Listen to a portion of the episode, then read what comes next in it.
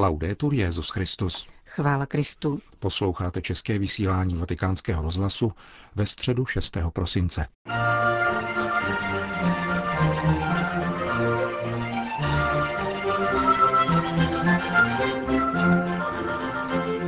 Dopoledne se v zaplněné aule Pavla VI. konala generální audience. Byla uvedena čtením z Matoušova Evangelia, jež přirovnává k soli a světlu ty věřící, kteří konají dobré skutky. Papež František ve své promluvě bilancoval nedávno skončenou apoštolskou cestu do dvou zemí jihovýchodní Asie.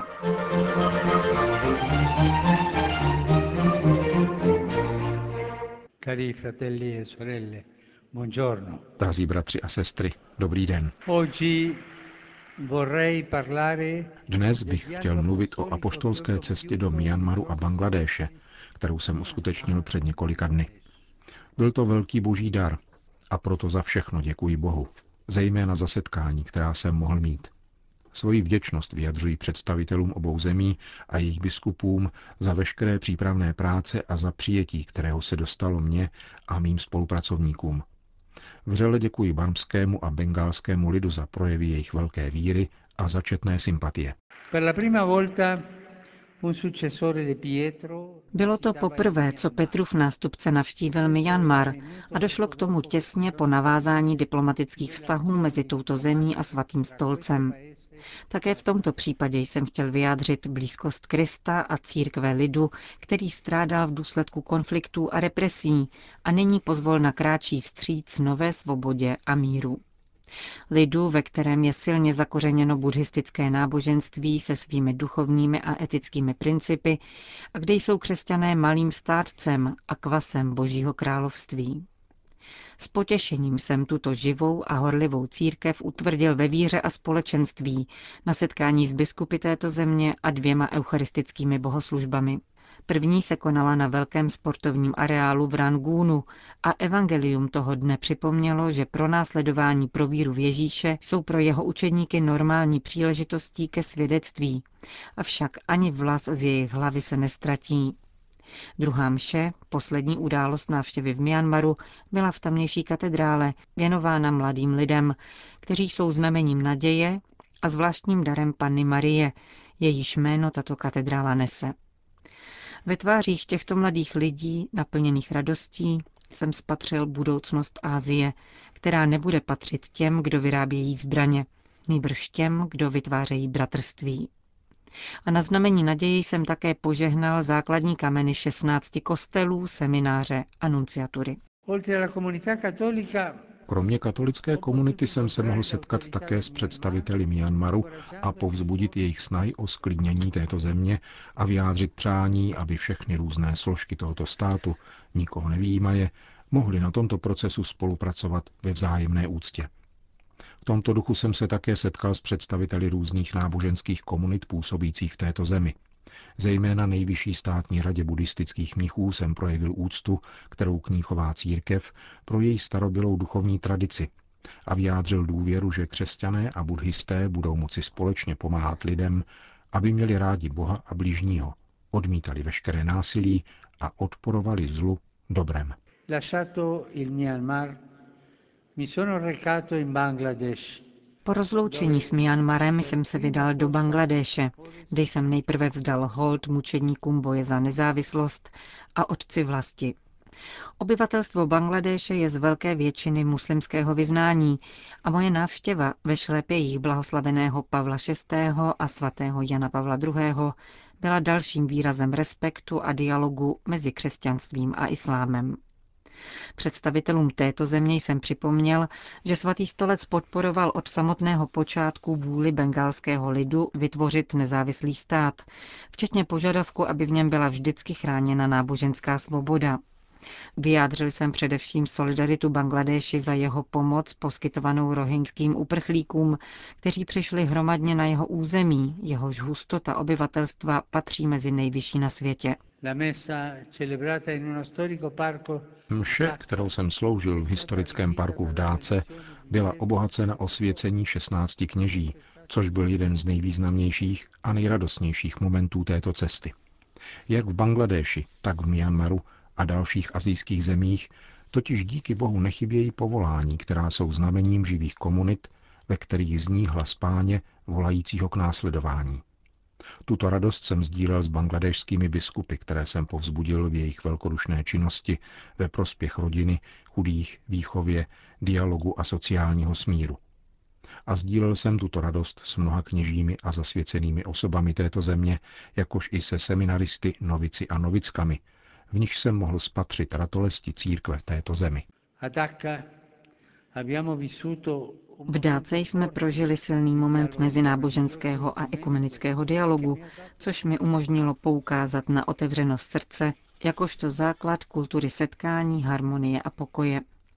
Navštívil jsem také dům matky Terezy, ve kterém světice pobývala na svých návštěvách v tomto městě a který poskytuje útulek mnoha sirotkům a postiženým. Sestry tam podle svého charizmatu žijí každodenní modlitbou adorace a služby chudému a trpícímu Kristu. A nikdy nechybí na jejich rtech úsměv. Sestry, které se hodně modlí a slouží trpícím, se neustále usmívají. To je krásné svědectví. Sestřičkám moc děkuji. Poslední setkání patřilo bengálské mládeži a bylo protkáno svědectvími, zpěvy a tanci. Dovedou krásně tančit. Byla to slavnost vyjadřující radost z evangelia přijatého touto kulturou. Radost zúrodněná oběťmi mnoha misionářů, mnoha katechistů a křesťanských rodičů. Na tomto setkání byli přítomni také mladí muslimové a mladí jiných náboženských vyznání, na znamení naděje pro Bangladeš, Ázii a celý svět. To byla papežova středeční katecheze.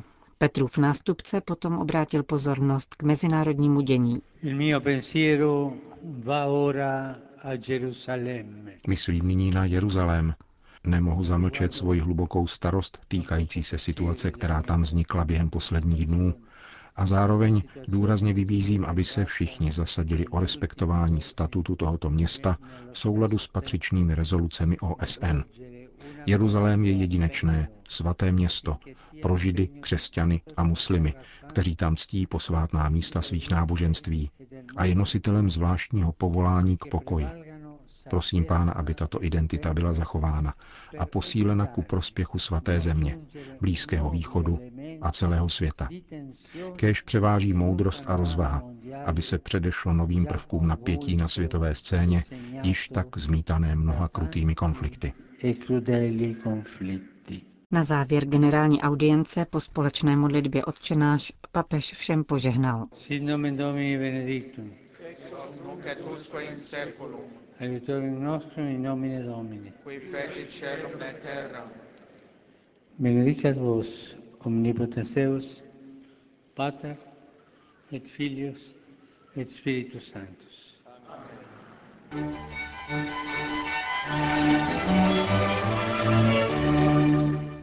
Další zprávy. Vatikán. Ještě před generální audiencí římský biskup přijal v salonku Auli Pavla VI. účastníky zasedání stálého výboru pro dialog s palestinskými náboženskými představiteli. Jejich schůzku zorganizovala Papežská rada pro mezináboženský dialog.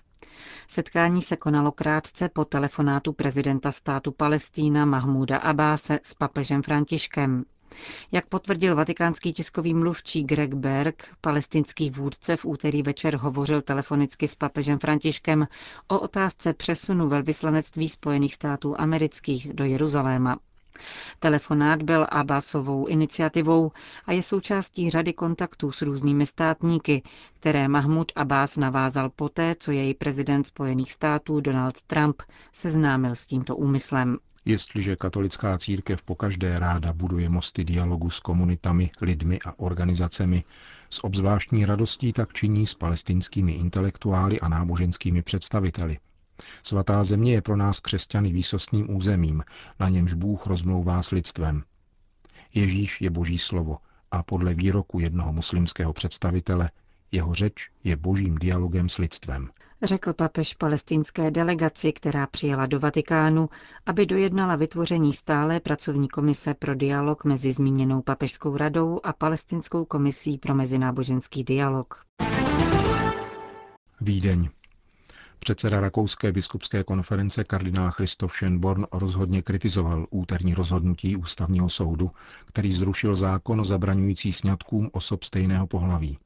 Podle rakouských ústavních soudců tento zákon porušoval princip nediskriminace stejnopohlavních dvojic.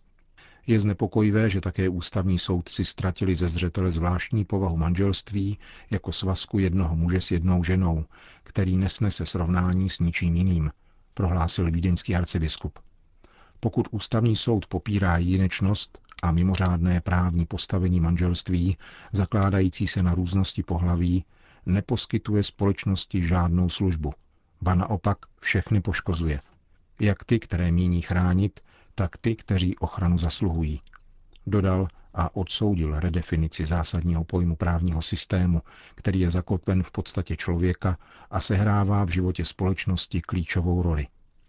Rakouský ústavní soud se vyslovil na základě žádosti dvou žen, jejichž svazek byl zapsán jako registrované partnerství a kterým vídeňský správní soud zamítl možnost sňatku.